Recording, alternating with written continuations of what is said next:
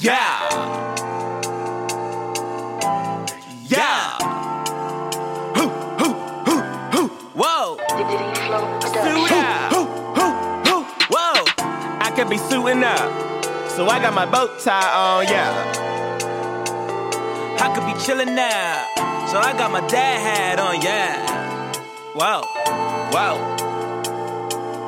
Hoo, hoo, hoo. I could be chilling now. So I got my dad hat on, yeah. I could be suiting up.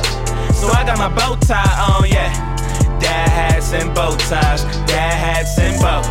Dad hats and bow ties. Dad hats and bow. I could be suiting up. So I got my bow tie on, yeah. I could be chilling now. So I got my dad hat on, yeah. Dad hats and bow ties. Dad hats and bow. Dad hats and bow ties. Dad hats and bow ties. Ladies and gentlemen, welcome to another episode of Dad Hats and Bow Ties. It's the Kid XAB. It's your man, distinguished the guy. What it do? What it do? What it do? So, um, you know, we we gotta, you know, we intro a little different than these other podcasts. So, uh, let me just pull this up really quick. You know, what I mean, start us off. gotta start us off right. We gotta start off correct. So, um, there's so many things to choose from. I mean, a hundred guns. That's the intro to fucking yeah. When Jada said what he said before. When they Oh yeah, that right there. stadium looked at me. Crack was good. What you gonna do? hey Harlem, I'm really outside. You know me, it's Jada. boom, boom, boom, boom, boom, boom, boom. Yo, this nigga Fat Joe was on one. Definitely was on one. Guns, a hundred clips. Man, I'm Hey. New the place erupts. Erupts. Lose my mind. I lose my mind. I'm going fucking crazy. Yikes. Nah, we got to get the right one. And COVID was in there somewhere. God bless. Spinning the block. COVID Yo. COVID spun the block. Yo, when he said that, God I I was bless. rolling. I was rolling. Not taking nothing from the LOX. I love their unity. They love each other. They both, all of them are incredible.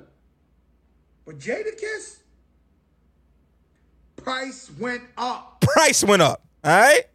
Fucking stop playing with this nigga. If you're throwing a rap concert, yesterday's price is It's not today's price. That's what I was looking for, Bro, bro. that will li- that meme that meme will live on forever now. Fat Joe's immortalized in, in the meme world. He's immortalized. oh, it's a immortalized. rap. Yeah, it's, it's it's a new level. It's a new level. So Fat Joe, Fat Joe price probably went up to host shows and, and crack jokes Fat, too. Fat Joe's Shit, price of definitely went up just cause of just off of that. The price right. went up. Bro, how that shit, yeah, I could see that in a commercial. how's uh do you have an all man moment? How's your week been? Uh, my week's been good. I definitely do have an all man moment. Um, uh, we about to get a little deep on the show. Um, Starting out with a hundred guns, hundred clips. Do I need to play that before we get into into this? Uh, yeah, probably. What? Yeah, yes, yes. It's it's about to get crazy. You know what I mean? We we gotta listen. Y'all already know who won at this point. So that shit was bananas, We- bro. That's actually a versus I would enjoy watching again. a hundred percent. We gonna skip all these niggas and we going to who matters. Still hold a title. Cause I'm in the hood like them little motorcycles. Ah. Stick up kids hopping out with the old rifle. Okay. Just doing shit for nothing. It's so spiteful. Ha, I'm just like you. I'm just like you. Was in the air. A double shot of yak and the purple is in the air. And I'm not cocky, I'm confident. So when you tell me I'm the best, it's a compliment. That's a compliment. What? Yo, New York, New York, yo, way the homie spit, that nigga, I'm from New York, New York. crack. Got a hundred guns, a hundred Honey clips Nigga, I'm from New York, New York. I gotta see man. Better that spit next time that you talk, Utah. dude. Fuck You is you do talking know. about? You do know. Fuck is we you talking about? You do about? know, big bro, that when this plays at a barbecue now, it's going to Somebody's getting when this shot, plays, bro. off rip. When this plays at a state, when this plays at a stadium, they're probably gonna put the Cam'ron voice in it before. Then they're gonna drop the record because it's only right. It's only right, bro. Someone's getting shot when this gets played. It- it- it's this yo to really think about it. This was a big. this was a huge. Ja Rule. It's Yeah, like it's like I'd be telling. Yeah. We're gonna get into it because I don't want to ruin it. But bro, you, you're on man. What you got? So we could get to so this my shit. arm man my mom came back from jamaica yesterday. My mom was in jamaica for three months. You know she likes to take her little you know excursions and trips which shit i kind of see where i get it from a little bit because the way she be moving i be like damn am i like that? Like she will literally walk off the face of the planet bro. You wouldn't even know she's still in jamaica. She just don't hit nobody up. She just do her own thing. uh yeah she be out. Um so she came back my dad cooked a surprise dinner for her, luxurious dinner. Dinner was fucking him. Shout out to my dad. That dinner was slapping, boy. I should have. I should have invited your ass. it was amazing. My dad, when he cooked, man, I'd be like, yo, this man need to cook some more, cause like niggas be fronting on my dad. Nah, he gets it in in that motherfucking kitchen, bro. God damn. But the thing I didn't like, um, is that I think over the years, my mom has gotten accustomed to coming home in general, nothing to do with Jamaica, just coming home and not feeling like there's dinner made for her at Mm. times. Um, coming home and feeling like she has to say, I would like you to make, instead of just it being a known thing that you should just do it on your own. Um, where am I going with this? Basically, what I'm saying is that as much as I sympathize with where my mom is coming from and feeling like she doesn't, she shouldn't feel like she has to say, you know, I've been in Jamaica or I've been wherever X amount of hours or X amount of days. I'd like my husband, my partner, to prepare a meal for me when I come home. I feel like that time clock in her ran out yesterday because instead of thanking my dad for making this dinner, instead of her saying, you know, thank you so much, honey, really appreciate the thought you put into it, she was finding little things in the household to complain about. And she was doing all of this prior to physically sitting down at the table to have dinner. And I saw the look on my dad's face, and he told me later on that evening he didn't say these words, but I know these were the feelings. He felt belittled. He felt incompetent. He felt like what he did wasn't good enough. And as I said in the beginning of my opening statement, yes, I do sympathize with my mom. Maybe her time clock ran out at the same time. I don't think men get enough of, you know, praise when at least they try to make up either for lost time or to try to show their partner. And she didn't do it to me, Mm. and I was triggered. Honestly, I was I was triggered, um, just because of you know how he felt. And then he said something else that I'm not going to say on the podcast. I'll say that offline. And when he said that, that was really like the nail in the coffin. And I was like, wow. I wonder if a lot of men have quote unquote let their partner down or let their woman down. And then when they finally get into a place where they're ready, I guess, or they feel like they don't, they, they, it's not them getting ready. It's let me just do this so I don't hear that person's mouth. How many men try to be genuine and then it doesn't come off as genuine anymore because it's like you should have been Mm. did this shit 10, 15 years ago. But now you're doing it. I don't give a fuck if you're doing it. But okay.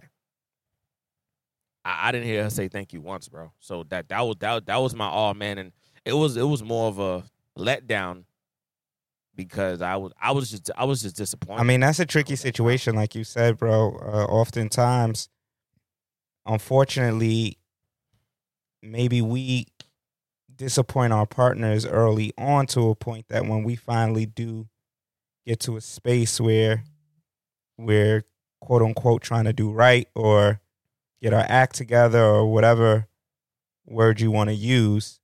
Um, when we get to that space, that partner is not in a space where they're ready to receive it. And it's tricky Right. because on one end it's like we can start anew. This is a time where maybe now we can both be on the same page and if you felt like you've been given more than I've been giving, I'm at a space where I'm trying to work on that and make it work.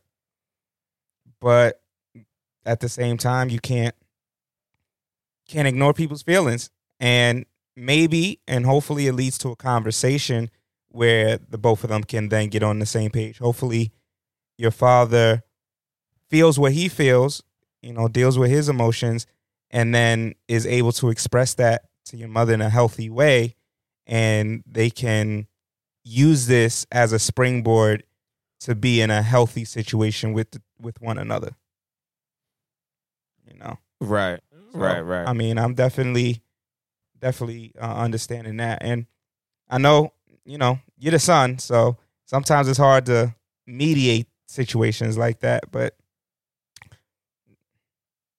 Yeah, yeah, man. Mm, That shit, that should be tough sometimes because I'd be like, I'm not you, and a lot of what I do, because my mom sees what I do when I'm with, you know, the the the the women that I'm with. Like she sees exactly what I do. Um, she likes it, and she feels as though the women that I entertain, She'd be like, I wish your father did that. And I'd be like, wow. She'd be like, or I wish your father said that. And I'd just be like,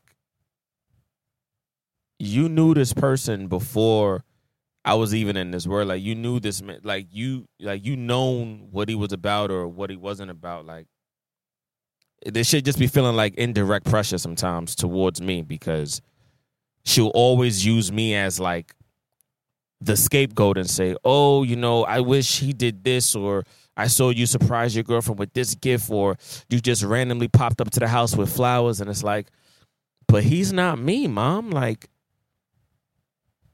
and I didn't even necessarily get that from him. I just kind of, I just kind of felt things in my heart that I always wanted to do for somebody that I'm with, and you know, I'm I'm just a romantic. I, I just like doing stuff like that. I'm just a romantic person. That's just I don't I don't need Valentine's Day to show you that, you know, I love you, I care about you. But I think you know, all I guess you know, not speaking for her, but I would just assume that a lot of years went by and she, this is something that she's been yearning, and she just never got it, or she feels like she she never will get it, or she used to get it when they were younger, but they just stuck in their ways now. Yeah, I mean that's one of You the know, things that's uh, is also hard, eh, and I think that's maybe the lesson in the All Man here is right.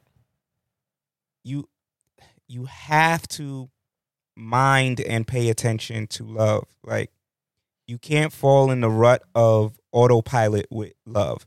Love is constantly learning, growing, and paying attention. Like you have to pay attention to it, and there's no other way to to to say it. You because as people we grow and we change, and if you're not paying attention to your partner's growth and change, Yep.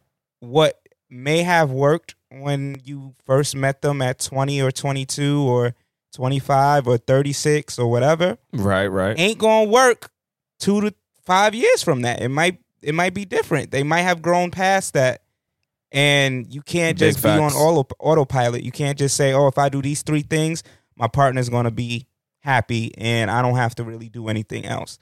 You know what i mean? And i'm not saying that that's the case here but i just think that that's the lesson where it's like maybe they did meet at a time where romance wasn't really that big of a deal to your mom. But as she's gotten older and she's realizing like what she she may not have even known that she liked that at whatever age that they met. But now she's she's realizing it I think I I think that's what it is too. She she didn't know because I feel like you know she's learning more about herself now. in part because of COVID, and at the same time, she's learning more about her freedom that she feels like she didn't really have. Like she be feeling like a slave, and I just be I I, I try I try to look at it through her lens. I mean, I I don't see it. Like I don't I don't see um that she could feel that way, but I guess it's in part because she feels like she's at a certain age and she's like I haven't traveled the world yet. I haven't done this, I haven't done that. And I know part of that is because of me. Because I've been traveling like a motherfucker. Like I just been I just been out and then she'd be like, Why you wanna go there? I'm like, cause I want to see the world. Like the fuck, like I'm like, Ma. At the end of the day, I'm I'm an artist too. Like I'm looking at places. Like I'm not just trying to travel there. I'm trying to perform there. Like I'm trying to trying to rock a crowd. Like I'm trying to do a show. But she'll see me, so it's like her thoughts are vicariously living through my photos and my videos on Instagram, or when I bring back a keychain. Cause a- anywhere I go, I always bring my parents with me because I always buy them stuff. I always let them know that you guys is with me at all times. You know, I went to Vegas, bought my mom stuff in Vegas. I went to um, Mexico, bought my mom stuff in Mexico. Went to you know, I like I've been in so many places from between last year and this year. So I just try to let her know, like I know that's a part of her that's like you know she wants it, and then a part of me was feeling like, and I never felt this way yet like in my you know 30s well early 30s i should say in like late 20s i haven't felt this way about what i'm about to say since like maybe when i first started rapping i was just like maybe i gotta go hard for my mom because she didn't have people that was in her family that went hard for her to like try to help her get to where she's at because like she's feeling like she's like stifled and i'm like I know I got the resources. I mean, this is a resource right here. I mean, we do we doing a podcast like this shit could blow any fucking second.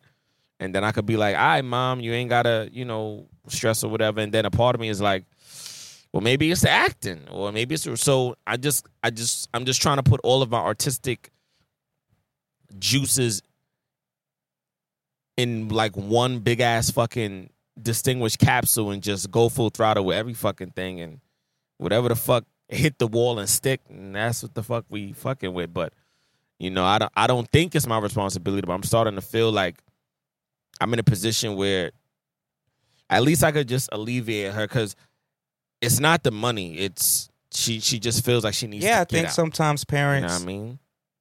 uh they want better for their children and when their children are able to kind of reach that level that makes them happy and then sometimes it makes them reflect like maybe I need to step my game up and live life. You know, the world has changed since our parents were young. And in so many different ways. Very much so. And so there is opportunity for parents to kind of do some of the things at a later age. And I think there is a battle sometimes where they fight off of they fight off what the old world was versus how to explore the new one. And that might be a little bit of like you said, your mom sees that you're happy and you're doing certain things and she maybe is challenging herself like why am I not Right. doing these things? All my children are grown. They they all left the nest. So what do I now have to do to make sure that I live the life that I want to? And a lot of times with parents, they don't know how to live their life without outside of their children. But so long, they've been taking care of their children that they feel like it's almost like second nature, and they don't realize it's like you don't have to take care. You can just live your life. I want you to live your life. That's what I want at Right. this point. I don't need nothing from you. Like th- that's really what I want at this point. I'm good. I don't need anything. I don't ask my mom for money, and I'm very proud to say that. Although I know if I ever needed money, she would give it to me. But you know, I don't ask my dad for money. Like I kind of, I kind of situated my shit right now. Like I'm in a better place with that. But in terms of her living her life, I, I, I want her to to live her life. I know she's not. She's. I feel like she's a bit uh, disheveled right now. Like she's she's not happy because she's not in a place where I guess she feels like she can just Right, right, right. And that's because of other things that I'm not really gonna get into. But yeah, you know what I mean. And like I said, I'm I'm just feeling like I have an opportunity. Like I said, you know, the podcast is a great platform for that to happen. I'm smiling right now because I'm trying to hold back tears, but I just know that um, I'm in a position Yeah, to you know I facilitate some mean? of those Like, things. really And that's- that. So and that's and that's the place I think all children yeah. want to be, be able to, to say, and really facilitate like parents getting to their happiness. And I think facts. both of us are in a space where we want to maybe elevate to a new level to really do things for our parents in a different way. And we're gonna that's what's gonna happen. You know, I think that's just the goal that we have to put on our our board. And it's funny because at the Sweet 16 that I spoke about on the podcast maybe two episodes ago, that was one of the thing that things Yeah. that really came to mind. It was like, yo, I've been neglecting my family. Like I feel like I've neglected my family. So for the last maybe three to four Oh, wow. years. Not three, no, that's too long. Maybe two to three years. COVID obviously is like a wash, but it started like pre-COVID. And although I've always made plans like, yo, this is what we need to do as a family, um, because my family is small compared to most, and like we're always all over the place. But I feel like I'm part of the key to us always being together. And now naturally I don't always want to be the one to have to do that. But I also feel like that might be my responsibility in the family. And I'm like, yo, I really have to stop like just hoping and wishing that things will get to a certain place. And I just have to be the conduit. I have to be the catalyst. I have to be the piece of the puzzle that just gets us there. And That's how I be feeling. Yeah, Damn, bro, and it's like- my soul right now. you know what? What are the ways to do it? And I mean, we'll talk about some of it off off camera, offline. Um, some of the things that I've been speaking about with um another one of our close friends. But yeah, man, it it it's something that Okay. I think at this age you start to think about a lot as a child of a parent. You know, you start to think about, all right, now we are the ones to pick up the reign, and what are we going to do with being the heads of the family? Because our parents are getting to the age where they're no, they they are the still the heads, but they may not be able to have the energy to put big events together or to keep everybody in the loop of what's happening. or to yeah make phone calls and you know you know reach out to people on facebook i mean it's still a part of their worlds because they you know but it's not a world that they um grew up in it's a world that they're still getting accustomed to this is And the world not- that you and and, they're I not- grew up in Again, they Nah, might man. be just at an age now where the energy isn't there to be like, yo, I'm gonna call everybody in the family and tell them let's get together for Christmas. And we're and at, at the age that we are Facts. now is probably the age that they started doing that. Yeah we could do that shit with the fucking click of a button put everybody And in chat unfortunately, one sometimes we get too distracted, and sometimes we we we put more energy yeah to really do that in a yeah. bad bitch online than we do in trying to keep our family together, and that's something that we need to. Listen, We need to talk listen, about- Listen, listen. Let's let's save that for let's save that for the other shit we gonna do, nigga. Because we about to go into a whole nother call. If we do that, we can't podcast for a week because we gonna keep it hundred. If we go into the bad chick section And, uh, of the podcast, we gotta leave it alone. What, what Distinguished Uh, is talking XAB's about, ladies and gentlemen, moment, is we are heavily considering opening up a Patreon that would sp- specifically be on oh man, regarding our relationship and like different various things that we've personally experienced. So a little bit more of like the all man moment energy, but longer and really in depth, raw and honest. pro- probably more spicier than a podcast episode. It could get Can way more get spicier. spicy? It can get It can more get way more spicy. I promise you that. Like this, we stay on the entertainment tip, but on the Patreon, it's going to be personal. It's going to be, you know what I mean? No worry, we ain't beating nobody Right. over the head. A little, you know what I mean? We think we still working out the kinks, so don't take nothing I say uh, to heart. But we talking may- maybe a little two, three dollars right, a right, month. That's it. Right. You know what I mean? And we Yeah, Probably, yeah. Probably you know, four or like five. to start off with, Yeah, maybe, two, three, and then the next tier five. But we're gonna Yeah, give y'all some premium yeah. content. But um, it's a thought. So just look out for that announcement. And there's another.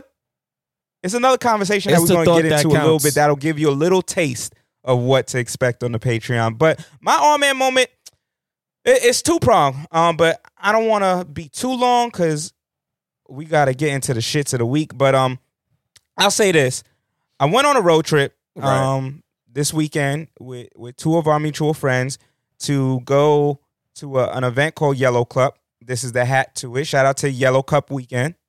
Yo, when I when I so before you start, my nigga, this was the first time I can't even believe I'm about to say this. This is the first time I seen you go somewhere. Oh, word! and I was actually jealous. I was like, I, I was like, I was like, I should be with my guy, but like, yeah, it's the first. Like, I looked and I was like, I was trying not to be jealous, and I was like, damn, like I'm actually low key kind of jealous, and I don't even get jealous about shit like that, but. I don't know. I think it was just like I was like I was just with my nigga the other day. We just did an event, and I was like, "Well, I'm at You work, know what it so is, son. I think that the mean, it- friend, it's cool. like I know, I like some people might take it as a joke, but I think what's happening is the the the friendship. There's a, a bit of a restoration of the feeling between. I mean, whether it was COVID Mm. separating us and not us not really being able to connect as much, or anything else that may have been in the air, I do feel like the friendship is getting um back to pre 2015. I think uh, that might also have to do with a little Right. bit of you coming back into your happiness. I mean, if we keeping it in a stack, but this is a conversation. This is a conversation for right. Yeah, if we Patreon. we can talk about that, but uh, but I think that that might be facts. part of it. But we definitely the next Yellow Cup we do, we're gonna bring a, a group of people because you gotta you gotta come with a, a group. Like we've done it. Nice. Uh, I mean, bro, we got the. You know, we got the Yeah, van. yeah, we- could that's what we trying to do. We 'cause out, boy. At the end of the day, like you gotta bring biddies with you, and you gotta bring like biddies that want to party, because uh, yeah, yeah, Yeah, yeah, nobody just have a good time, no stress. complaining and none of that. But you know what I mean. But there, so on the way back, uh, I started to get really tired on the road, and I was like, "Yo, I gotta stop." So I stopped at a service station, and typically my my little trick to keep me up is one, you get out the car, you move around, you get your blood pumping again, and then two, I get a Red Bull. So I went to the Quickie Mart. I used my debit card, which is brand new, just got it last week, and they gave me a new pin. I didn't ask for the new pin, but they gave it to me. I guess because this is like my third car with card within the year. So them niggas is like, all right, if there's some fucking fraud shit going Oh, on, we gonna fix damn. all that. So cool. Gave me a new pin, new card. I go to the Quickie Mart, and I don't remember the pin because it's brand new. So Fuck. so Damn, you should. that's that what I ended up doing. I say, yo, so I, I I put it in or whatever, and he's like, yeah, the pin is is not working. I said, word, I don't. I'm like, I'm confused because I have memorized it, but I'm like, maybe I memorized, maybe right now because I'm so tired, I'm just not thinking about it the right way, whatever. I'm like, all right. Well, I was like, well, just run it as credit, my nigga. And he was like, the credit, the credit is broken. and keep Nigga, it pushing. Come, come, on, come on, my I nigga, come on. no bullshit. I He said, lying. bro, he, he lying. if you can run it lying. as debit, you can run it as credit. There's no way It's you can debit. tell You me the credit definitely is run it broken. as credit, my I said, tell me what fucking button I need to press to bring up the credit screen. Oh, I don't know. So I'm looking at the shit now. It's, so it says put in your pin or hit uh the check button. So I hit the check button and it runs it as credit and purchase it. I said, yo, my nigga, if you didn't believe that the card was mine, and I said this to you before I left, I said, I don't remember the pin, but if you didn't believe it, I have an ID on me. You could just check the ID with the card. What the fuck And then is we up would've been like, yo, right. This is the second that's it. time I'm experiencing racism. All right. like, cause y'all, you know that nigga wouldn't have Oh, did that with no white person. It's been like, oh, credit. And That's then the second fact. um, of it is, so as you know, I put on social media that I'm on like a six month uh, self discovery and self betterment journey, and I'm gonna Yeah. go into debt in depth Yeah. about that on the. Patreon. Um, as to why I chose that to do that and Nice. what the results have been so far. I think that's going to be an epi- uh, uh, excellent episode. But within this journey, I'm really realizing Nice. that everybody can't go, bro. And everybody can't come. Oh yeah, Carter.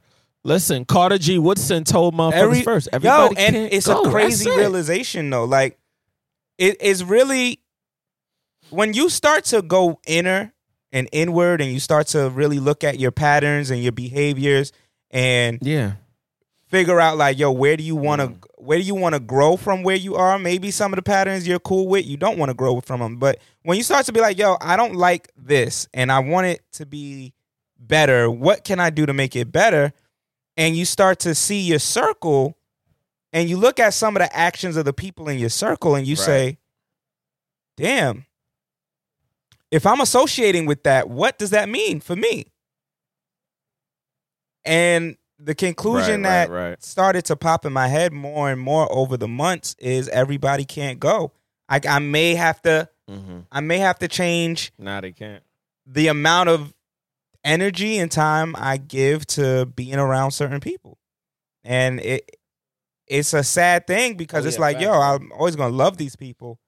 But where I'm trying to go, if you're not trying to go there, you you're you're an anchor. And that and I can't do that at this point in time. I can't I can't have any anchors on me. Wow. Yeah. Yeah, bro. I mean, you know, we're about to jump right into, you know, the next part of the podcast, but again, like I told you, you know, I I I thanked you publicly. I thanked you I thanked you privately. I also thanked him privately and I also thanked him publicly. You know, you and Joshua Walker, you know, from last week, that conversation, that that joint really had me like in my head like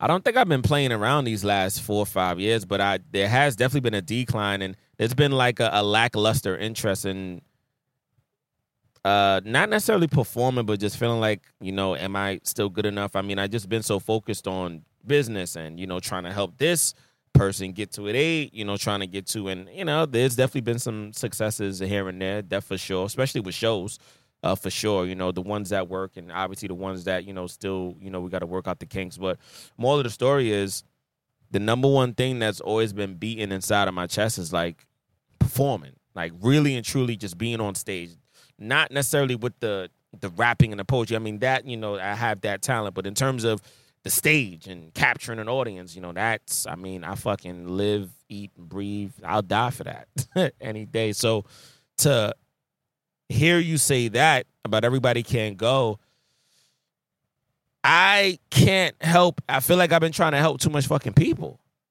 I feel like I've personally been trying to help too much people, and I need to stop. And I feel like that's the epiphany I had this. But I I need to stop that shit. I can't help every. fu- I can't help y'all. I can't help it. I'm so. I can't. Fuck. I want to. Yo, and sh- and shout out to shout out to black women, man, because I've been spending a lot of Nice. time with um Shout out. Shout out. Shout my out to black women. For my favorites and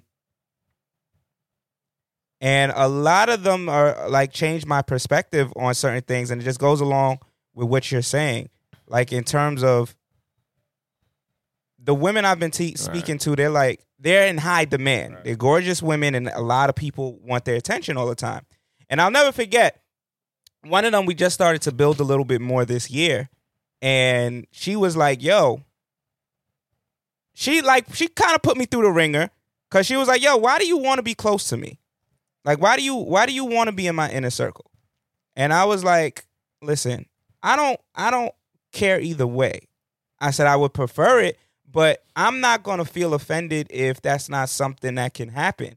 It's just that I just want you to understand that, like, I am a person that can be a safe space for you. And we had that conversation, and it was like literally like right after that, we started to get really, really close. And she kind of explained in that conversation, it's like, yo, the people that I have in my circle, I give 150% for. And because I do that, I'm exhausted. So to add other people into my life that I feel like I may have to give 150% to just doesn't seem feasible. And it's not something that I would enjoy or something that I think I can do. And it's funny because for me, I'm a low maintenance friend. I don't think about people having to pour too much into me. Like I don't necessarily always need that. I I would I I I definitely concur. I feel like I'm the same. I would enjoy it. I'm starting to realize that more. Is like, yo, I I wouldn't mind a tight knit friend circle where everybody just is pouring into me as much as I feel like I pour into everybody else. But I also know that I'm very adaptable, so I don't necessarily need that to function in a friendship. However, her saying that Facts. really made a lot of sense to me in terms of like, yo, your tentacles, X, they're too all over the place. You're out there bettering a lot of people's lives or, or in people's lives and helping out or a shining light or beacon. And you're spreading yourself thin. What about, like I said, like we spoke about family, but what about the friends that really deserve that? And you busy out here Mm. doing whatever you're doing for a person that will maybe appreciate it in the moment, but they'll go right back to doing some fuck shit. Maybe not directly to you, but just in general. And it's like, what's the purpose of you giving that energy out? Whoever that black woman was deserves roses, fucking forty dollars in a cash app. She on point.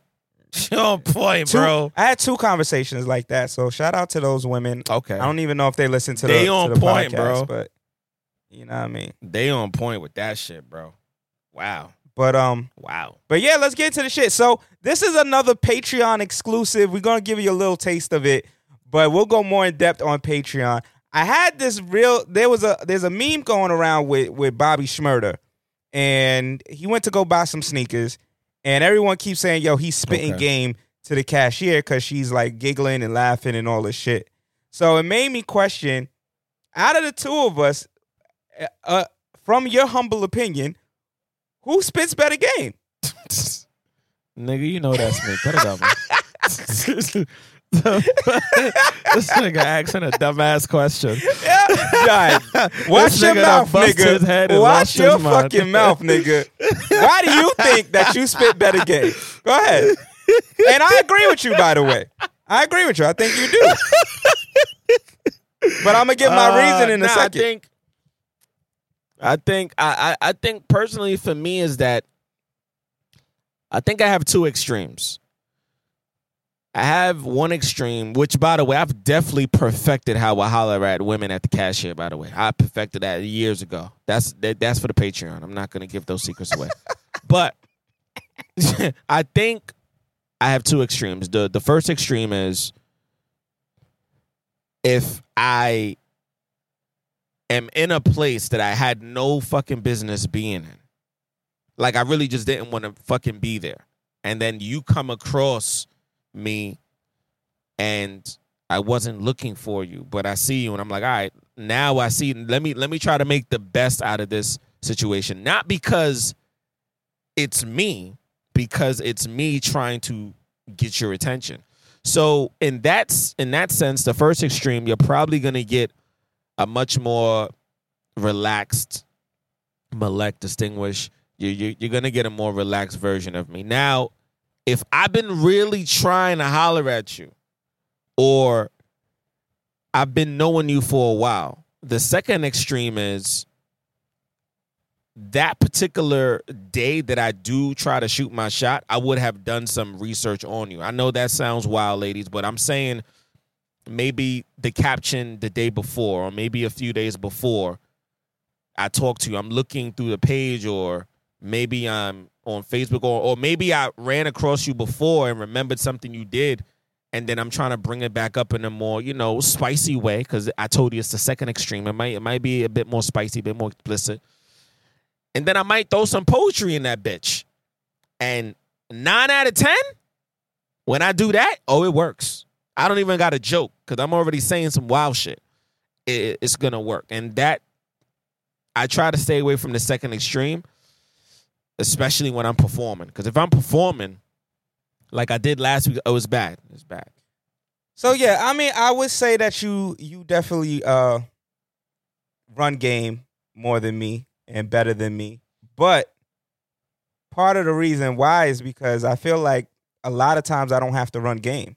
Like Oh, I'm just keeping it as fuck you, nigga. I'm just keeping it a stack. Oh. I'm keeping it. Wow. A lot of the, a lot of the situations that I find Oh, myself nah. in just happen. They kind of like a lot of times the the the women will be the I was not. I was not expecting that. I was not expecting that. That's good. I was not I'm just expecting saying a lot of times the wo- spinach with the dip, nigga. I want the spinach with the dip, nigga. I'm just saying a lot of times like I think about the baddest chicks that I've I've had or the the greatest chicks that I've had and the conversation starts off real natural, regular, and then somewhere down the line, either A, they'll say something super flirty, or like a situation will present itself where it's like we're in a romantic setting. But a lot of times I'm not the one that gotta be on some like, yo, so what's up with you? Now I will say when I do get in that bag, and it's rare, it's super rare that I get in that bag, I feel like my success rate is is pretty high. I think it's up there. But This, this nigga talking like a Harvard professor. I think my success, All the right, statistics back back that. You know what I mean? but nah, I, I would say at the end of the day, you you definitely uh, a little bit more advanced in the in the spitting gameonomics. I would I would say that. Well, I I'll talk about this on the Patreon, but there's definitely a wild backstory. I would not suggest nobody do this to their young friends if you're around older heads. But let's just say that I was literally thrown in a few situations, and I was told if I didn't try to holler at X amount, I would be stranded and not be able to go back home. Again, I would not. recommend. I'll talk more you about went it on the through you went through holla training. The holla training I was Yeah, I- like I had I had OGs be like This nigga said holla training. Yo, go talk to Shorty, and I'd be like, "No, nigga, fuck is you talking about? I'm not. I don't want to."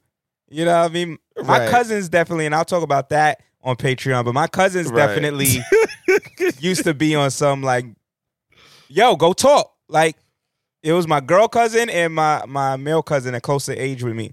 They were like, "Yo, go talk to her." Like, and then if I don't do it, they would go and embarrass me. Yo, he like you, and be like, "I didn't even say Yeah, that. I didn't even I say hate that. shit, bro. I never said that. Like, fuck. God damn. Now I gotta talk to you. But um, Nigga said I never said that he tapped into his 12 year old self. I never said that. You know who else ain't say shit? Dipset. I Right. know. I don't know. Yo. what the fuck. Y'all you niggas can thought. kiss your ass goodbye. D block, D block, D block, D. I don't know what these niggas thought. There were a few niggas that will remain nameless. They'll probably listen to this podcast. Wow. um episode who was giving me a hard time saying, yo, they think Dipset might got it. And I said, Are you out your fucking mind? There's no way Dipset can deal with the LOX. And some niggas was like, nah, you know, like Dipset was a moment. Dipset appeals to our generation, and our generation will be dealing, will be the ones that are on verse. I said, I don't want to hear none of that bullshit. I don't want to hear none of that. It was a lot of motherfuckers on verses, bro. It was every. It was like three fucking generations. It's three Versus. generations. 80s, 90s, and the 2000s. on, on on fucking verses. And on top of that, do y'all know who the fuck the LOX are? Like, I'm not even an old hip hop head, and I'm not even one that is like a huge fan of the LOX, but I understand hip hop. I understand hip hop. yeah, yeah. It's, it's that Yeah. simple. If you understand hip hop, you knew the LOX was going to win that. You know the LOX. You knew the Yeah. LOX was, was coming out of that because there's just too many classic records with too many classic artists that today we still love. They have records with DMX. It's a rap already. It's a rap. Like they have. They got, they got, they, they got, they got records with Biggie. What are we talking? That's what about? I'm saying. So at any moment, All about the Benjamins? Are y'all niggas listening? at any moment they could pull some shit out that's gonna make you say, "Oh, they was on that." yeah. What does Dipset have against all about the Benjamin? Nothing. Stop playing with these niggas, man. Like, come on. So I don't. The one, the one, the one thing I didn't like though, not to cut you, people was fronting on Dipset like they ain't got hits. Yeah, Dipset definitely got hits, but I feel like Dipset hits stayed way more localized than the LOX. The LOX got a few records that went outside of New York City, probably outside of United States. that you hear that shit anywhere in the world, people they might not know it's the LOX, but that record crossed over, man. The, the, that, the LOX can go, country. and yeah, you make a great point. A lot of people, let's not get it twisted. We're not saying that Dipset is ass. It's just Nah, definitely when- not saying for the for the verses though. In terms of the yeah, caliber, you you can't put the two together. Like the LOX come from a giant. You what I got from it honestly is you could see the decline of how dedicated people were to the craft of hip hop through that.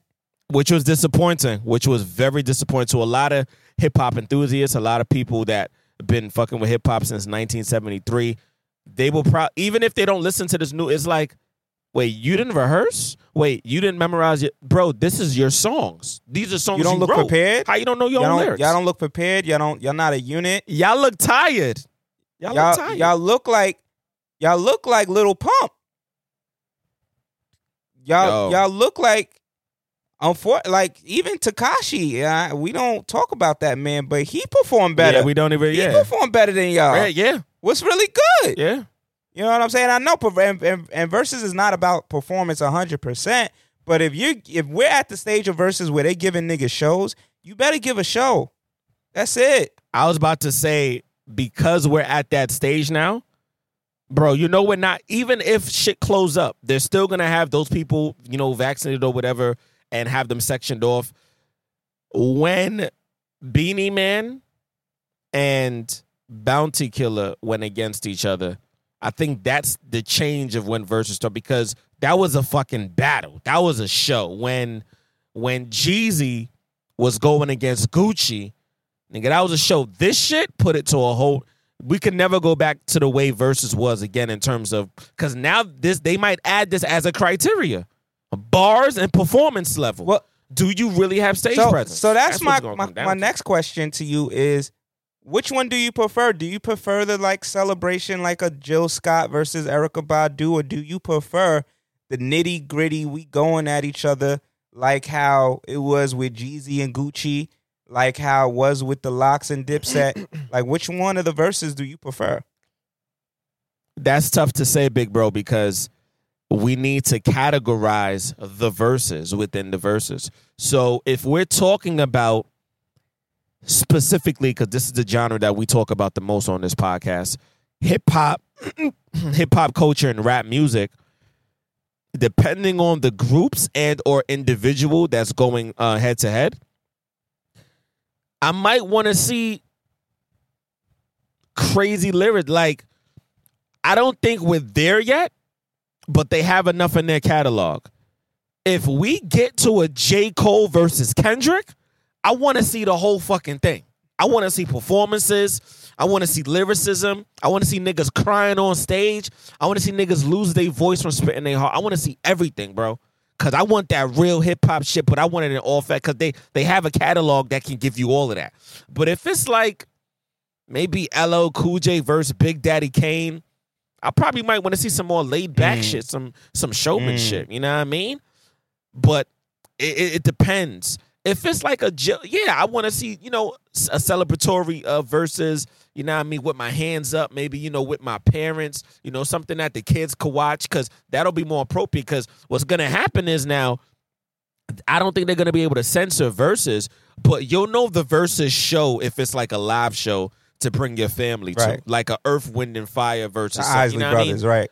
and Ozzy, but but then you'll also know what verses where I, you know, kids got to stay with grandma. Grandma might be able to come, but maybe grandma got to give us to the other grandma, and then we all go to fucking Jay Z. Can you imagine Jay Z versus Nas? Oh my fuck! Yes, it's what the fuck we talking about on this podcast, It's disgusting bro? at that point, and I feel like as Ah. long as versus continues to grow, we're gonna get to that point where the big dog. That will be a sold out show, by the way. You heard it here first. Jay Z versus Nas, that has a bow ties got to be covering press. That will be super fucking iconic we're getting to that point. for the culture. if it keeps growing, we're gonna see a Drake versus Kanye. Yo, We're gonna see a Jay and Nas. Like it, the the bag and the cultural stamp just has to get a little bit bigger. I, I feel like right? you know because a lot of people are looking at that now, especially after what happened to Dipset. Dipset was I mean, was was a fucking face of, of meme culture for 48 hours. So now you don't want to lose your verses. I feel like a lot of people. No, like, I don't no. want to lose. I don't want to lose. And we t- and we talked about this before. Excuse me. Going back to um epi- like probably probably 2 years ago when Jay-Z talked about Tidal and how, you know, people had, you know, different parts and shares of Tidal. That's what's to happen to verses. I feel like if artists aren't already invested in it because we know that Swizz Beatz and uh uh Timbo already did a deal with verses with another company. However, with Triller. However, artists are going to have to be compensated in like three different ways. First of all, I didn't even know that niggas is making money off of memes. I didn't even know that shit. I just thought niggas make memes and it just goes viral. But niggas is making money. So artists is probably gonna be like, yo, if there's memes being made from a versus, I'm gonna need a check for that too. I don't see nothing wrong with it. I don't know how they're gonna do it, but they gotta figure out a way because you can make some money. And then the other part is artists is gonna help sell merch for verses, even if the artist's name is not on it. Even if it's, you know, Jay-Z versus Nas on, on a shirt. Bro, that will be an icon. And then imagine everybody in the audience or imagine niggas at home wearing that and then watching it at the same time on Zoom. You know how crazy you, the, the the type of money Swizz Beatz and Timbo could make, and then the artists, and then people associated with like the, yo, there's so much fucking money. It's gonna get to a point where Versus is gonna have its own not only platform, and it's gonna have its own like TV station type shit. Cause we're gonna be looking at the old Versus, and then they're gonna figure out a way to get those to be streamed to make more money over time as Versus continues to grow, as you said. Yo, Versus, you and me and X need to be a part of marketing. We got crazy ideas on this side. Versus definitely has the ability. I mean, at some point, I do feel like they should go back to DJs and songwriters, and then maybe even Definitely open do. it up um, in some other ways. You know, in some some other ways. I don't. I don't. I wanna, I wanna see, I wanna see NSYNC versus Backstreet Boys. That's what I want to see. I don't know, like in terms of how they could really make it work for comedy and dancing, but I do feel like there may be a market for that as well. Um, but um, yeah, man, I, I I've thoroughly enjoyed this this type of verses. I want to see. I honestly, when I think about verses, I want to see the nitty gritty. I want to see y'all going at each other's neck. Like I like, I I personally like those verses because that's really what verses is. I like the celebratory things too. Like you said, I think it's specific to like certain artists because there's certain artists that you really don't want to be like, oh, that catalog was better. But like a, a a situation like this, definitely go there to rip a nigga head off. Like that's what I want to see. So I thoroughly enjoyed that shit. Um, Facts. and then Facts, right facts. after that, we got disappointed again because Donda did not release. damn. Um, Yeah, I'm, I'm getting sick and tired of this motherfucker, Kanye. honestly Are you? I'm, I'm really. Getting Are tired you- of like, Yeah, are yeah, you, I'm like- really- really still hype for the for the album, or where you at with it now? I'm not as hype as I once was. Um. However, that shit that I sent you earlier with fucking that that that cartoon parody with Drake and Kanye definitely had me thinking to myself, is this what Drake is really feeling? Cause the cartoon almost to me kind of almost hit it on the nail. Like, is that how he feels? Does he still feel like he's in competition with Kanye West? Cause that's the shit. That's the energy I got. Like, you still think you in competition with Kanye Drake?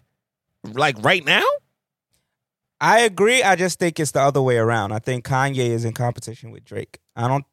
Oh, Kanye is definitely in competition. I think Kanye. I mean, if everybody is uh, is familiar, if you're not familiar with the story, the story is that Kanye has been feeling a certain type of way about Drake ever since Drake entered into the Right. industry. Some circles say that the "You the Best" video, which was directed by Kanye West, that Right. Kanye sabotaged him with that video.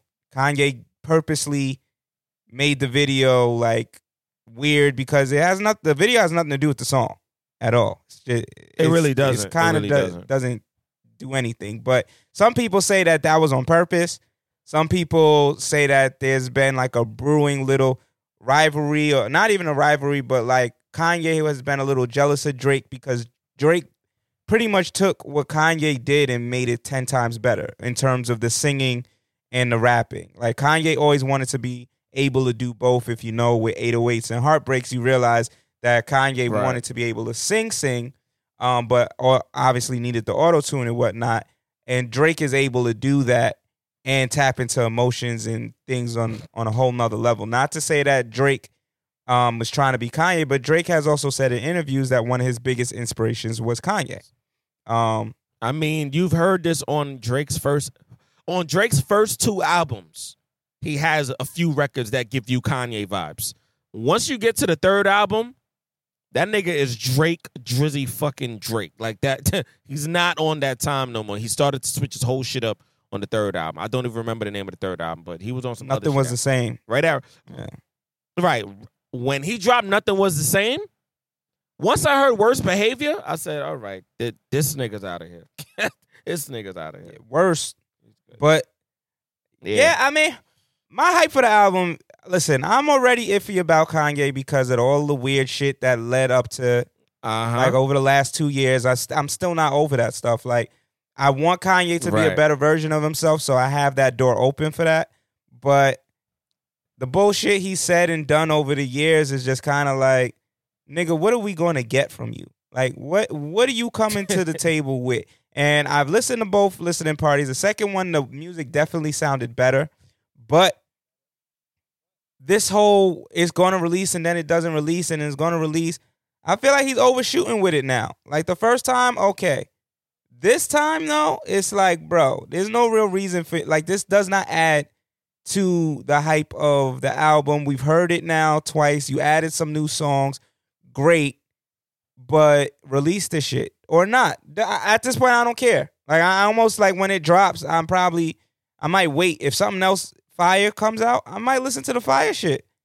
You know what I mean? But a lot of people do feel like maybe this is Kanye trolling Drake because Drake was on an interview not too long ago and said that uh, Certified Lover Boy is done and will be coming out soon. So maybe Drake had an August release date uh, all lined up and Kanye is aware of it and keeps blocking it. I don't necessarily think that's the case, but you know, we could play with that narrative for a little bit.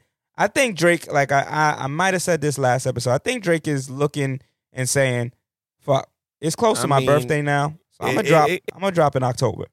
Or I'm a I mean, it it, it it it makes sense now for the motherfucker to drop in um in October, and at the same time, for all we know, Drake might drop the fucking album a few days if there's gonna be a fucking um.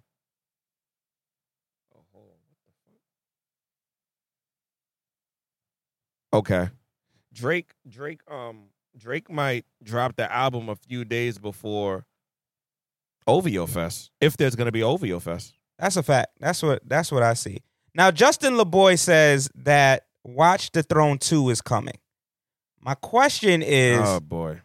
do we want a Watch the Throne from this Kanye and this Jay-Z? And what I mean by that is do we want half crazy off the wall super religious Kanye collaborating with super rich business art connoisseur Jay Z making a Watch the Throne, is it going to be anything remotely like the first Watch the Throne, or is this going to be a completely different type of project? Like, and is it something we want? this is what I think. I think Watch the Throne should be an open album, meaning any artist that does or wants to do a Watch the Throne, it needs to be two artists that are mentally in a space to create what Jay Z and Kanye created on the first Watch the Throne. So, if anybody's gonna make a Watch the Throne, it should be Kendrick Lamar and J. Cole.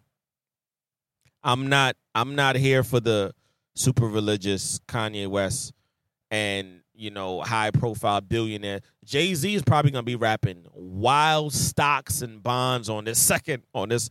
He's not gonna be rapping that that that that crack drug shit because he hasn't been rapping that shit for the last three songs he's been on. He's on Yeah. to other shit. He's on to arts and Picasso. I don't see how I don't see how 444 meshes with Ye. Like those two albums No. are completely different. And I don't or or, or even Jesus is King. And so I I mean they're both right. let's not get it twisted. They're both the top of the top artists. So they will make a way to make that shit fire. But the Oh yeah, cause Watch the Throne. Me and X was bumping that in the BMW when that shit came out. We was wilding on the way. yeah, so they they will make they will find a way to make the shit work. Uh, we're not discrediting them, but will the con- the content to me, I think, I just don't want them to come to a decline. You know what I'm saying? Watch the Throne was great. Right.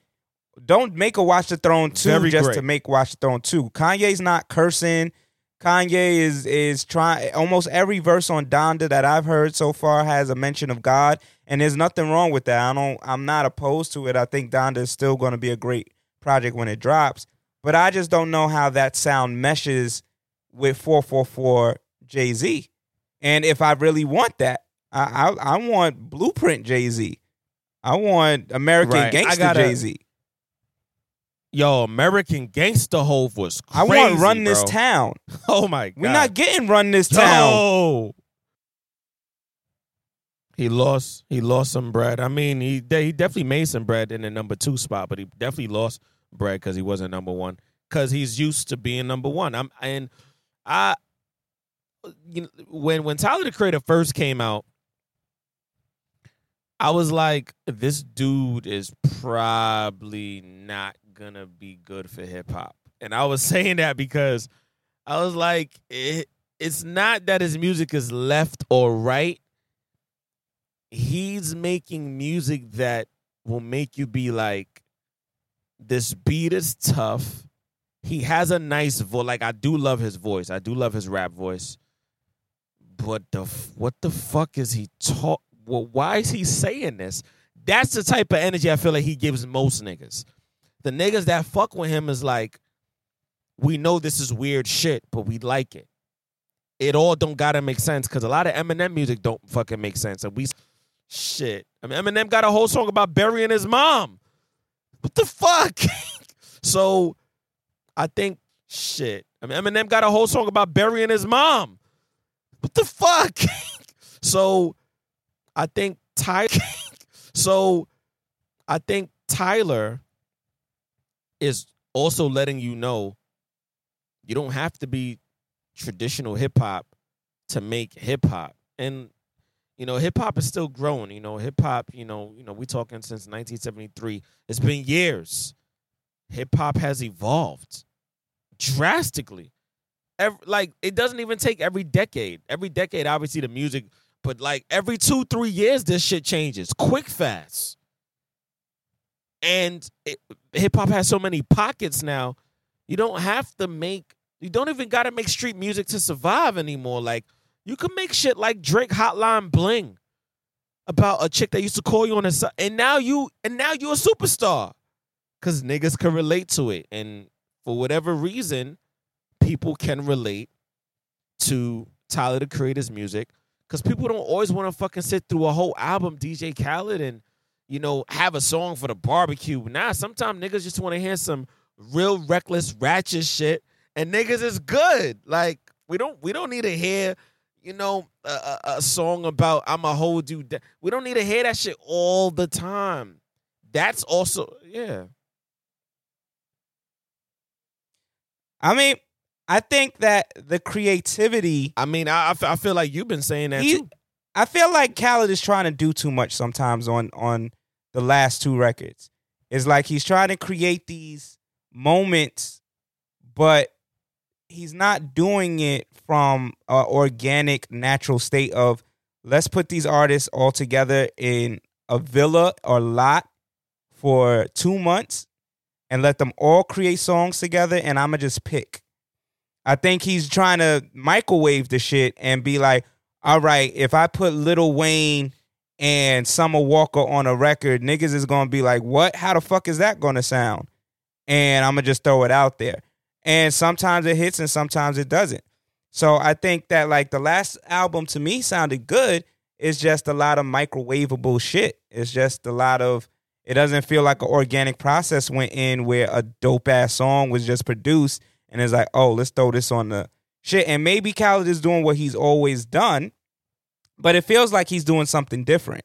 Like maybe in on the uh, the We the Best, maybe he was just sending out beats, but I, it doesn't feel like that. It feels like the nigga might have sent beats to a camp, like Rick Ross, Meek Mill, and while they were all together and they sat together and they rapped to to three or four songs and sent them over to Cal, and Cal was like, "Oh, this one's going on on the album." He sent over a, a couple beats to Lil Wayne's camp, and Lil Wayne was like, "Oh, this is lit." Or Lil Wayne did a record with people that he fuck with, and they all got together and made some shit happen. Now it feels like he's like, "Yo, Drake, get on this," and oh, don't nobody sound good with you? All right, cool. Just you, you got that one. Yo, uh, fucking her. Why don't you get on a record with the Migos and let's see how that shit sound? Like, I don't know. It doesn't feel it doesn't feel natural, and I think that's where he's running into a brick wall where people starting to feel like the shits don't don't sound good anymore. Um, something that does sound good though. I didn't get to listen to it yet, but you told me you've taken a, a listen to King's Disease too. Yo, yo, yo. Nas got a few records. I'm like, you might not hear these shits on the radio, but if you hear them shits in the club, they gonna fucking knock, bro. Let me, let me, let me, let me fucking pull this shit up right now, cause, uh, first of all, I, I didn't know like it hit like Hit Boy really, really got some shit. Yo, Nas got a record. I'm, I'm scrolling. Nas so is is is 15 songs the joint he got with Charlie Brown. I mean, uh, not Charlie Brown. Charlie Wilson. No phony love. Love that record. He got a joint with uh Lauryn Lauryn Hill called uh Nobody. Nobody. Oh, that shit fire. Whew. Woo. Oh, This nigga talking about the Lord. nation. Oh, I, I'm a, I'm gonna fuck him up. Oh, I got your bean pie, nigga. I got your bean pie. ah. Oh yeah, that sound like it's getting there. Sound like he's getting into that. he got he got he got a joint called Store Run.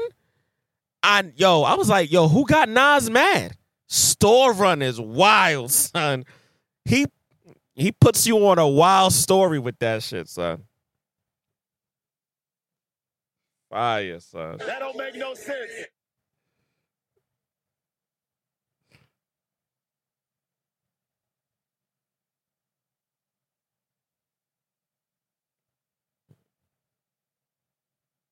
Oh yeah, it sounds like it's getting crazy on that album, for sure. Bro, bro, it's a really good album. Like, I, I must say, when they feel like old heads fell off, I feel like sometimes, like, I saw a lot of comments. I'm getting goosebumps about to say this because I don't know if this is really true, but a lot of people have been saying this in the comment section on his page. Nas right now, right now, Nas album I think is number one right now. It's number one, and Um, um, apparently it's the highest rated hip hop album. Um, and it it uh it outdid to Pimp a Butterfly to get the highest rating of ninety eight. you're f- you're fucking lying. Yeah, that's that was the latest news that dropped. Yo, I'm getting more goosebumps. Shot. First of all, it's so good to really, and I can say this because I'm a motherfucking fan. I know Nas lyrics like the back of my fucking hand. I, that wasn't supposed to rhyme, but it rhymed. But I'm talking Stillmatic. I'm talking fucking God's Son. I'm talking Nas Lost Tapes. I'm talking fucking Street. Like, yo, we talking Nas from 93, 94. Like, don't get it. Queensbridge niggas know what the fuck I'm talking about, son. We talking about Nas, man. And to see Nas still in his 40s, still getting it, and Nas has figured out a way, I believe, col- with this collaboration with Hit Boy, both with King's, because I did like King's Disease Part One for sure. I, there was a few records on there I liked, but he figured out what he needed to do with King's Disease Two, and that's why I think it's number one. And he has a good relationship with Hit with, with Hit Boy. So shout out to Hit Boy. and Shout out to Nas for allowing some of the younger generation to influence his music. Because we know Nas is timeless. Let's not ever get it twisted, son. That's a motherfucking goat. We talk we we talking about Nas, my nigga. We that's what we talking about, man. Shout out to Nas. That's a fucking fact. Ain't ain't much else to say on Damn, that. son. It's really not, man. So, yo, if y'all haven't already, please, man, Dad Has and Bow Ties urges you. Go check out that King Disease uh volume two, man. Nas and, and Hit Boy really got some fire. Lauryn Hill definitely had a spicy ass verse. Not the verse of the year though. Y'all niggas was y'all it's not, it's not the year not even over. And we don't know Drake about to drop. Y'all gotta y'all gotta y'all gotta chill with that. We gotta wait till at least December twenty fifth to see who got the best verse of the year, okay? A hundred percent. Like, yeah, niggas like to jump out the window all the time. Mm. Right. so, Facts. I mean, the beautiful part about it, I think, is typically when you talk about King's disease, historically that was Yeah. associated with gout. And the reason why they would call it the King's disease is because kings would tend to get, they would overindulge in food and alcohol because they had an overabundance of it. And Right. that means that they would obviously slow down they would start to get sick they would start to to lose their their sight or their functioning and the play off of words there is Nas is pretty much saying I've been the king of this rap shit for so long but contrary to popular beliefs I'm belief I'm only getting better I'm only getting healthier I'm only you know what I mean so it's counter to what typically happens to a king once you finally reach kinghood a lot of people relax. And when you say that in hip hop, once you finally reach the top in hip hop, a lot of people relax. They didn't did it all. They heard it all, did it all. Like, but you have Nas and Jay Z who are at the top and saying, well, what's beyond that? Because both of them at this point have a lot of money outside of music, never have to make a record again Oh, so much fucking. but are bread. still putting out projects that are impacting the culture of hip hop in crazy ways. 444, whether you 100% Oh, like man. it or not, was a cultural revolution. iconic. And Iconic. King's Disease is starting to sound like that too. Because a lot of people is, are, are saying how much this really reminded them of, of rap. I just feel like hip hop is having a great year. Like, in terms of kind of returning to the roots. And yes, the littles and the mumble has its its route and its lane, but real rap ain't go nowhere. And real rap really stayed here, and I feel like it's so dope that Jadakiss kind of was the catalyst to this whole thing because the verses happened, Nas drops. Yo, real hip hop is back. Oh shit! It happened in, in just the span of a few hours. Like real hip hop. Real hip hop is back. It's crazy. So, real talk. Do you think you ever been cheated on? I'm just gonna segue right into it, Damn, he just and, and we could we could go Uh, yeah. we could go in detail on Patreon, but just just the surface level. You you you said yeah. Yeah, I, I feel like I've and it's crazy because I feel like I've been I, I feel like I've been cheated on more more girls who told me that they don't they don't cheat than girls that never told me that they never cheated. I so I don't count my high school relationship. I definitely think I was cheated on in that. But the two real relationships that I feel like I had, I don't think I was cheated on in those. However, in my Oh situationships, man, a thousand percent. don't be a simp.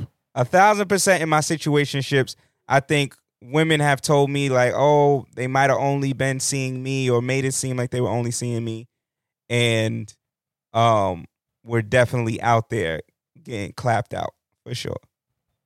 So but uh in my, in my You official know, relationships, no, you- I don't think so. What's so crazy is this might sound crazy. I might have to say it. Yeah, I might have to save that for the page. I I just gotta chill on that one. What I will say is this though, 'cause I'm not gonna say the other thing. You'd be surprised of the people that are not on your radar, but you're on their radar Mm. and they and, and they do little stuff to like like kind of bring you in and what i've learned about me is that like I almost have to be almost like infatuated with you to to to really like want to feel like I want to get to know you on that level, especially because it because because if I'm infatuated, it's more than just sex. Like I want to be around you. I want to smell your armpit. Want to lick your nose. Like I want to do all that nasty weird shit. Tyler the All Creator right. shit. All right, and yeah, just uh, j- just like be connected with you in that way.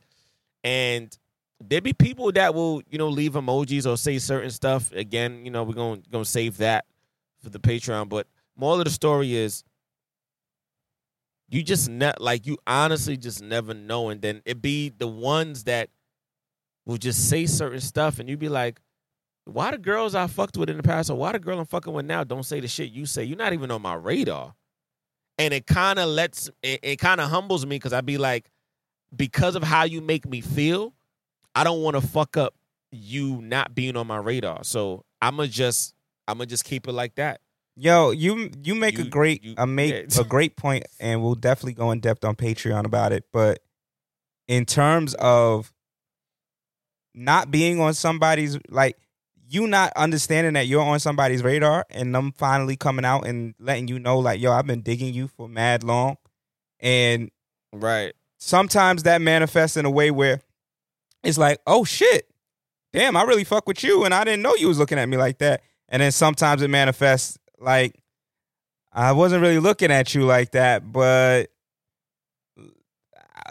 we could see what's up. Like we could we could see what's up. And and sometimes out of those Listen. seeing what's ups, you do get that energy, like you said. It's like, well, damn, I don't, I kind of don't want it to return to it being back to not like me not realizing that you was into me, um, because the energy that you're giving me is way more than when I'm looking at and someone is on my radar. Like you're treating me way better than when when someone's on my radar and I got to approach them and how they're approaching the situation. So Right. We just gotta give them. We just gotta give them a, a little tea. I'm about to say. I'm about to say a real thing. I'm about to say a True. real thing. There's some girls. There's some girls, bro. I'll be like,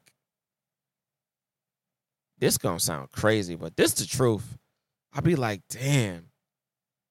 I wish I had like the bag bag. And that girl would probably look at me like, all right, I'm gonna give you the time of day. It's not, it's nothing to do with my looks. I want to look at her like how I look at her and be like, "Yo, l- let me pull up beside you on this on this fucking Dubai trip real quick and just match your fly, cause I like you, but the way that I want to like you, I know I gotta have that bag, and you find me cool, but I'm not on your radar, and in my mind, for you, I'm just a fantasy, cause I can't fuck with you on that level because you're already addicted to a certain type of lifestyle. I already know by default if I don't have my chips together, I can't even treat you the way I would want to treat you. It wouldn't even be about the bread, but I know that's a and that's a, that is package another I'm a- Patreon episode right there, and we're gonna definitely talk about that. Like I agree, there are some women that, like God damn. and we're gonna keep it a stack. I'm gonna just keep it a stack real quick, and like you said, we ain't gonna give them too much, but I'm gonna keep it a stack Right, real we're quick. not gonna get into it. this is this is a, a piece of the conversation that I do want to have on our Patreon episodes. Um, when I'm talking about the six month journey, part of that journey was for me realizing like the women that I have dated, and I just had this conversation with, with one of my OGs. Um, and that's going to be a good thing for us to do too. Bring some of the OGs that are really in our life, different people that are really in our life, onto the Patreon episodes and just sit with them. That will be some wild Uh, episodes, though. I tell That, you, that'll that be shit- some shit. Like niggas that know us and, and have We'll stories. be saying some shit about us. so, um, but yeah, one of the things was is like, yo, the people that I've dated in my past have not gotten a full, complete version of me. And granted, we're always going to be growing Oh, and changing and developing, but we this nigga is talking. we all know when we are a, the best version of ourselves in that moment of being ourselves. And I'm gonna just leave it alone, man. and I, I had to sit there and be like, like this goes back to the bag. It's like, yo, I know I can make a better bag than what I'm making. I'm not saying my bag is small. I'm not saying that at all. But I know I can make a better bag. And if I make a better bag, I know that there's certain people that that chemistry is there, but I don't even want to approach them. Because I'm like, Mm. to to really treat you the way that I know is gonna make the relationship cool, calm, and copacetic, I gotta be more comfortable with being able to spend X, Y, Z amount of money consistently and not feel like I'm sweating at the dinner table because it's like, yo, I go out with this chick and The bill gonna be three fifty nine. the bill could be between five and, and fifteen hundred, nigga. It's like I'm not oh, that's a we- I'm- fact. that's a fact I'm not. too. I'm not. Like I don't want to be sweating at the dinner table. Thing, yo, if this chick order another fucking wine, like, boy, like I, I don't want. Like that's that's not a good feeling. And it's like, yo, because I know that that's not going to be good for either one of us. Because at the end of the day, and this is a real thing that niggas got to come to conclusions um with. A lot of times when niggas start doing weird and odd shit on dates or at the dinner table, is because you didn't tapped into an insecurity. If that insecurity is they bag yeah. and they money, they might start saying and doing odd shit when you start ordering more and more food or you, and maybe it is that you order this type of shit for yourself. Maybe when you go out with your girls, you get oysters, you get lobster tail, you get steak, you get all that in one sitting. But when a nigga's insecure about his bag, he gonna look at that and be like, yo, she taking advantage. Like, what is she doing? She don't order this shit on a normal. She I know it. But no, you don't. This is your first time taking this chick out. I'm leaving it for the pick because yo, you speaking some real. Oh my God, you speaking some real. yeah, this shit is right this is a bro. Patreon episode Real right shit. here. So we're gonna go into that a little bit more on the Patreon. We'll let y'all know when we we start going through that. But um yeah, facts. but yeah, I, I think think that's interesting. Another thing that was interesting is Nick Cannon had a, a little clip released today um, that basically said he doesn't subscribe to quote unquote Eurocentric ideas of building a family with one person. I, I mean, I have my own thoughts on it. I think one, I'm I don't know what the fuck Nick is talking about. Being building a nuclear family is not a Eurocentric idea. It's definitely not. Yeah, I, I saw I saw part of the clip and I was like, I already know I, I'm into some, you know, my lifestyle choice in terms of you know my relationship dynamic is not for the faint of heart, nor is it for everybody. But that particular part where he was talking about, I said, this nigga smoking ass. I don't know what the fuck he's talking about. I'm being a nigga. That that has nothing to do with that. That's that that, that that's something. Nick, Nick, don't end up like Kanye, bro. Come back to us. You got Wildin' Out back. Come back to us, bro. Yeah, Nick, you gotta. Yeah, you gotta. I don't know what you're doing, Gotta do better than but- that, bro. But that ain't it. That ain't the one. Uh, uh, Nah, that's not it, Nick. I, I I get No. it. You know, what I mean, you you you have chosen a certain life for yourself where you want you you find multiple beautiful women and you like, damn, I could have a great child with them. And you also have said in previous interviews that you feel like you might die before your time, so you want to be able to have your seeds all over the place. Just just stick to that. It's not a popular narrative either. Yeah, yeah. But just stick to that. You trying to get into Euro, Yeah. nigga? You, you make it seem like in Africa, niggas was just in the different countries Right. in Africa. Niggas was just out there just spraying everybody down, and that's not even the case. We did the statistics on this episode before. Only eleven percent of the world has had like those type of dynamics of polygamy, and even in, I mean, we could we could just bring it back to Egypt. You don't hear about the pharaohs with more. With they had a wife. They had it was one on one situation. Now, did they have concubines and probably other women that they've dealt with in those those positions? Yeah, I'm sure, but this isn't some Eurocentric thing that only monogamy is only started to be a thing in in Europe. No, it's like actually a natural thing. Like it's it's, it's a natural thing to want to build with with a particular individual. Now, granted, if at some point that doesn't work or something else catches your eye, it's also natural. I think sometimes to be attracted. Well, not even sometimes. It's natural to be attracted to other people. There's nothing wrong with that. Um, it's just about what you do with it. And if if if you Nick, you'd rather be a single man that goes and and has children with multiple women, then that's your choice. You know what I mean? That's definitely we don't choice, we don't brother. know what the ramifications of that is for the children later down the road. And maybe you think you have it all thought out. I don't think you do. And that's and I can think that. You know what I'm saying? But yeah, I didn't I didn't like that one. That, that shit was corny to me. Um Right. you had put in the chat. There's another podcast. I think it's uh Earn at Your Leisure. Um Yeah, man, they've been blowing the fuck up. God, They damn. have been. And they just started a podcast like three years ago. they've been blowing up and they feel like phone companies are going to be the next label. How do you feel about that? Uh, uh, it depends. It depends. First of all, it depends on the artist, and it also depends on um the magnitude of that artist's either album or that artist's quote unquote single. That Jay Z shit, we're probably not gonna see that Yeah, shit I for was- a minute. I I guarantee. I was going to I say guarantee that, bro. That Jay Z, that Jay Z shit was a fluke, to be honest, because that to me that was a one and done. to That's not gonna be happening on a to regular. quote to quote the good brother, I believe that these niggas is smoking ass, and I respect them a lot. I do. I respect the podcast. Nah, they have they they they, they have a lot of great But- content. We're not let, let's not get But it twisted. but this Leave shit, the hip hop talk to us, my niggas, please, oh, oh, God. bruh. damn, you got the you got the gunshot. Yeah, You- nah, our, our gunshot is trash. We're not even going to do that one. But exactly. Like what the fuck they said, trash.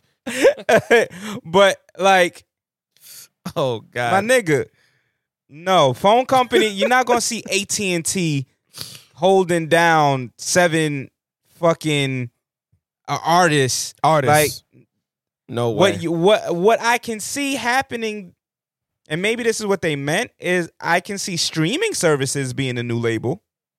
Like that makes the most sense. streaming services look like they can they have the ability and they have the the money and wherewithal to take artists away from labels and say yo you stream exclusively on this platform and we'll work out a deal we've seen that happen already so we can see i can see a brand new artist coming out and apple trying to make a deal with them like yo be our artist Oh yeah, facts. and we'll have we'll put you all over everything. I can see Tidal doing that. I can see Spotify doing that. I can see iHeart doing that. And so like that is more likely than what happened with Magna Carta. Magna Carta was a different time frame. Where streaming wasn't even that big yet.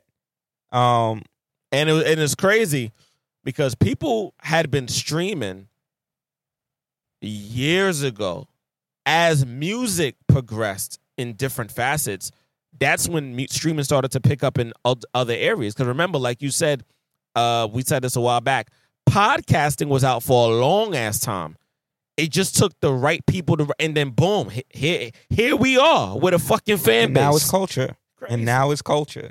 Right. And and and now it's culture. That part, bro. People literally will go to podcasts to get their news and information on music and what and what's next before they actually go to the fucking news. In in in in, in most Before they go to the to the album. Sometimes Oh, that's a Sometimes a nigga is coming to us to hear a review of how we think King's disease is before they go to King's disease. And that's just a fact. that yo, that's a fanac, bro. Fanac. That's just a fact. Uh, sorry to whoever feels like it's not, but it is. So It definitely is. People definitely ask us a million questions about a million shit all the fucking time. We tell niggas just listen to the last That's a episode. fact. so we here, politics, get into this Oh, wild boy. shit and then uh close out for the day. Uh yeah, let's just hit the button. You already know. And we getting a new one. I'm gonna tell you what. I'm gonna show y'all what the new the new drop for this shit is gonna gonna be. let Joe Biden and Kamala Harris cut America's meat.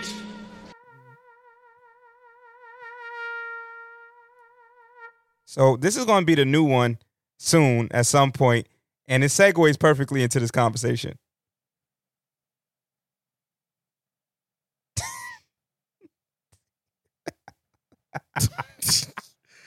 Yeah. That's one of our more powerful blacks. Oh my god. Yo, that fucking commercial? I can't believe he was dead ass about that. You know what I mean? Arkansas is out here with the wild racist commercials. we all know that nigga went viral three days ago. It's over. That nigga is rolling in the money somewhere right now, and he probably got paid to do that. I pray that that's an actual idiot. hustler and that's not an actor. That's all. That's all I care about. Yo, can you imagine if that's really an actor? Oh my god! If that's an actor, that, That shit is us. wild. That is even more wild. that shit, right? But this goes right into the vaccine uh, situation. New York City last week had Yeah. announced that they are going to require people to be vaccinated in order to do in dine in indoor basically anything theater gym um and dining. And of course this is sparking a, a pretty large debate amongst people who have been vaccinated people who are against the vaccination or don't want to be vaccinated. Um and so yeah that's where we are bro. Um, you know, you know, for for those of you you know who know, I I still have yet to get the vac. I mean, as things progress in terms of, and when I say progress, I just mean information. I don't really mean shit on the news. I just mean updates with coronavirus and the vaccinations like that, not whatever politics are saying or you know. And that and that is a I, I, not to cut you off, but that is a good point to make because I need I need people to understand that a lot of the news out there on social media is political news. When when you got black people sharing Ron DeSantis like he is some hero, y- y'all got it fucked up. like y'all, y'all got it fucked up. I'm sorry. It's like he's not a hero because he's talking about Florida's gonna stay open. Like no, like I get it. You know, Florida, do what y'all do. Whatever floats y'all boat. If that's how y'all feel is going is going to benefit y'all. But Ron DeSantis is the same nigga that was doing wild shit last year to black people and don't want y'all niggas voting. I just just gonna put that out there. But uh go ahead with your point, bro. My fault. Ah, man, yeah. nah, that was hilarious. Thank you so much for that. Now, I was just gonna say, yeah, the more you know, the updates happen with the coronavirus and the vaccine. It's not, it's not necessarily changing my mind, but it's allowing me to see more and more why people got the vaccine in the first place. Because I was talking to a white gentleman today at my job, and we were having a very, you know, good, candid conversation. He's very against the vaccine, by the way, which I'm always baffled, I guess, you know, because I think one sided about the vaccine. And I feel like I, this is just how I feel. I feel like there's more white people, there's more people that are not black that are happier or more prone to just taking the vaccine. I feel like black people, just because I'm a black male, we're, we're, we're very for the most part, we're very apprehensive about either doing something, taking something, or putting something in our body. Like those, like those three things, we're very apprehensive about. Um, and it's not because we are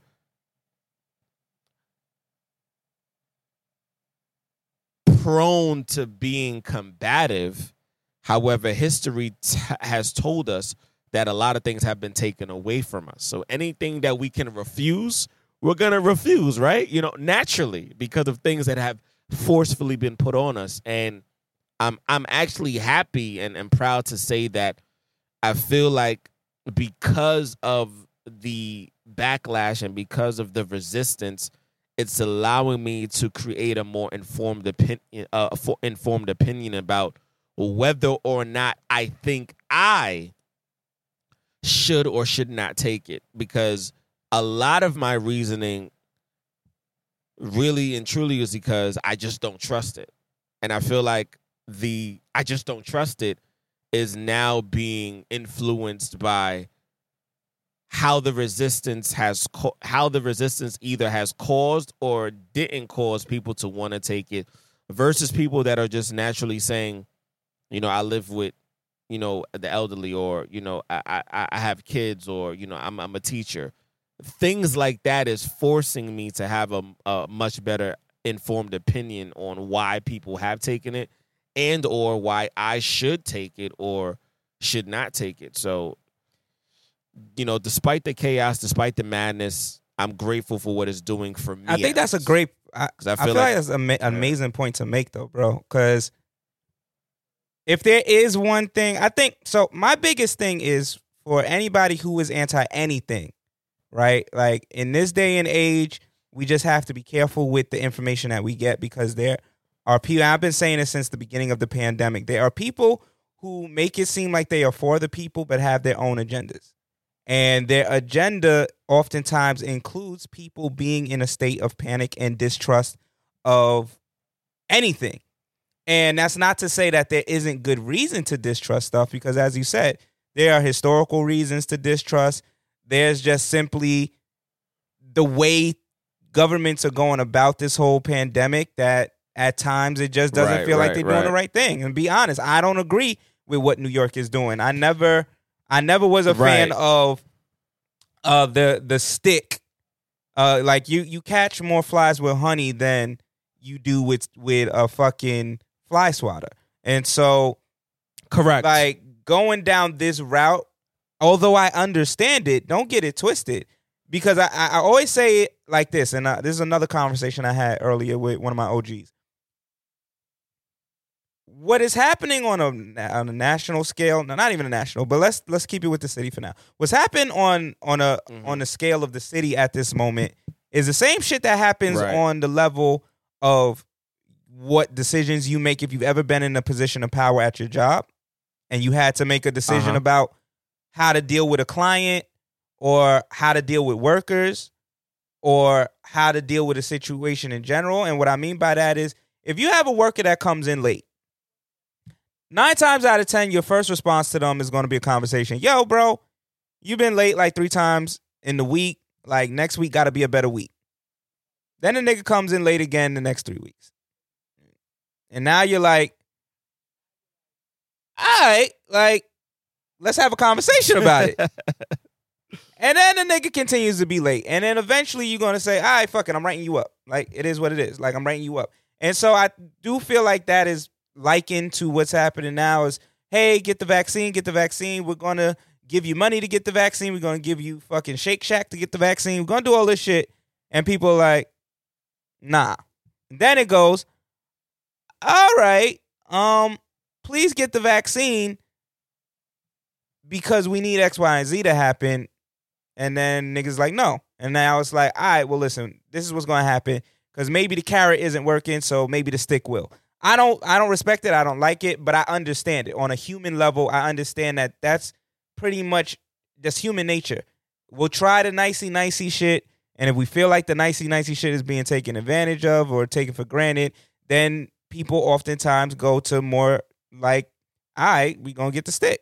So I'm not agreeing with it, but I Right. understand the the mindset as to why it's going there. I don't think of it in terms of like super conspiracy, anything like that. Not to say that anybody who does is wrong. I'm just saying I don't see it that way. Now, regardless of that, um, the point you made though is really, really dope in terms of through all the chaos of vaccinated or don't get vaccinated and all of that, there is a chance for people to grow and learn and pay attention. I feel like it's the same thing that happened when Donald Trump took office. A lot of people started to get into politics when they saw this wild That's nigga fact in bro. office. And I feel like a lot of people now are starting to go back to their science books and learn a little bit Yeah. about how anything actually works in your body Right. because of this vaccine thing. And I just think that that's important because a lot of us are making decisions off of bad information. And I'm not saying that in terms of, oh, trust the medical community over anything else, but a lot of people are being sold snake oil because they don't know how their body works. And it's easy to do that when niggas don't know how shit works. It's easy for a nigga to tell you, That's true. oh, you're gonna have mutated this, that, and the third, when you don't realize that your body cleanses itself of anything that enters it like seven days. I think it's up to like seven days after something has entered your body. And I think when it comes to this vaccine, it's like two weeks or some shit like that. But your body starts the cleansing pro- process um, when things enter it. You don't have the same blood that you had yesterday. Your blood renews itself. Your cells renew themselves. They die. They wither away.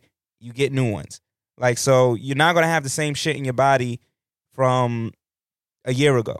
You know what I'm saying? So that's not even how it, it it works. It works in terms of your immune system. But regardless of the case, I just think that it's a chance for everybody to, to learn what other side of the fence you fall on, whether you get vaccinated or you don't. I got vaccinated. I've said this before. The reason why I got vaccinated, Right. and they, they often say the number one reason why people won't get vaccinated is because of distrust of the government. I don't trust the government. That's not why I got vaccinated. I got vaccinated because for me, I continued to do my research, which I felt was in depth. I learned the ingredients of the vaccine, what was in it. Uh, I went to panels with doctors that were black that were talking about the science of the vaccine um, and how it worked and what was in it and what effects it could do and all these different things. And not just one panel, I went to like five. So for me, I felt like I did enough research. And as I've said on this podcast too, Moderna had a black leading scientist on that vaccine. So that is the one that I got. I got the one with the black leading scientist. Um, uh, Dr. Qui- Kizzy, I think is is how you say her name. Um, and I followed Kizzy and I went through her background, and I just felt like I did enough research that made me say, okay, if this doesn't pan out for me, I did enough due diligence to say that I'm comfortable with it. On top of, I knew that my job at some point was going to get weird about this shit, and you know I was staying home at the time, and I just knew that once shit started opening up, back and forths were going to start happening, and I just didn't. I know myself. I didn't want to be part of those back and forths because I would. I'd end up niggas wouldn't like me at the end of it. I know too much law. I know too much fucking science. I know too much that if I really wanted to make an argument not to do some shit, they would they would have to ab- abide by it. And I just felt like it would it would just cause a bit more of a rift than needed to with the fact that I was already somewhat comfortable with the research that I did. So that was what went into my decision making. Um, on top of, I just couldn't forgive myself if I, at the time, my mother and my grandmother were not vaccinated. Um, and as y'all know, well, some of y'all do, some of y'all don't. But I've mentioned before on this podcast that my um grandmother has an illness that made her susceptible to COVID. And so like I do like visiting my grandmother.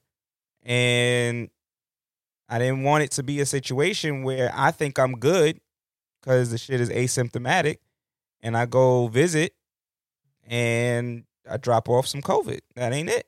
That ain't it for me. You know, and I don't even have to go to that extreme. I I wouldn't be comfortable if I bumped into some friends and we all chilling and I ended up giving somebody COVID because I had it or whatever the case. Luckily for me, as far as I know, I have not had uh, interaction with COVID. I've been lucky. I've been blessed.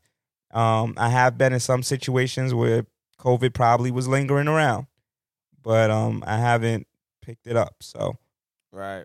you know, that's just a good good point you made. COVID was definitely in the room. Respect. for for a fact. Spinning the block, my nigga. But um, we'll see how this goes. I I'm not a fan of of forcing people subtly. Like they're not forcing people, but when you start taking away Uh-huh. joys, I feel like you're going down an interesting road. But I do understand it. We went from 200 cases in the Right. state of of New York for the last couple of months to 4,000 in a week. Wow. So I said wow. So Delta's out here doing something. You know what I mean? When we had 4,000 cases before, we were definitely shut down. So I do feel like the main goal here is not to shut down. And I did speak to somebody else about this earlier too, where I was saying, like, I know we think that shutting down is just like this arbitrary decision that they're just making willy nilly. But no, it has a lot to do with the healthcare system. And if the healthcare system ever gets overrun, like how it was last year, New York has no choice but to shut down. And if we shut down, that goes from maybe limited businesses to some of these spaces to no business for any any space. Right. I think that people just have to, like you said, people just have to do the research and people have to, you know, just be fully aware of, you know, what's at stake and just weigh their options. And shit, that's what the fuck I've been doing. I just been. That's it. I think the back and forths on social media a little unnecessary. Um, you know, trying to make people Yeah, shame people I think for, so, for yeah. their decisions, whether it's to get vaccinated or not to. Um, you know, the the it's just unnecessary. And we've never been in a space before, or at least that I can remember, where right. we've questioned science so much. Like you're always going to have people who feel a little weary about things, and that's 100% fine and necessary. But we've never been so divided to the point where like niggas might be like, "Yo, take vitamins," and niggas be like, "But should we really take vitamins though?" Cause yeah. like, and that's a weird space to be in. So I hope, you know, I, I made this this comparison earlier, and maybe it's not the best, but when 9-11 happened, niggas all came together. At some point, white folks did get a little crazy and started to attack our Islamic brothers. I'm not trying to get into that, but initially, niggas all came together. We seen niggas walk Manhattan and Brooklyn Bridge together to get home after the. We seen people pull niggas out of rubble. Like niggas got together. This is that's a fact. one of the first like things that have hit our shores where I feel like and granted I think in the beginning people did come together, but it's like we got divided right after we came together. And it's like a bad divide. It's on some like niggas look like they ain't coming together no time soon type shit. So um yeah, the energy is, is it's weird sometimes, man. It's very weird. It- very It weird. is. Uh, let's wrap up with the Olympics. The U.S. The Olympics ended yesterday, and the U.S. has come out on top with 39 gold medals, and if I'm not mistaken, it was like 118 uh, plus medals overall over China, which came in second with 38 medals. And for a good portion of the Olympics, China had the most medals. Um, but I'm not not the most medals. They had the most gold. Sorry, um, but they never had more medals than the United States. But for United States to only have pulled out by one medal, I want to know what you think the the impact on global politics is when we talk about the Olympics and if another country, because the U.S. has been dominant for God knows how long. But if another country was to come out more dominant, what do you think the social political ramifications are?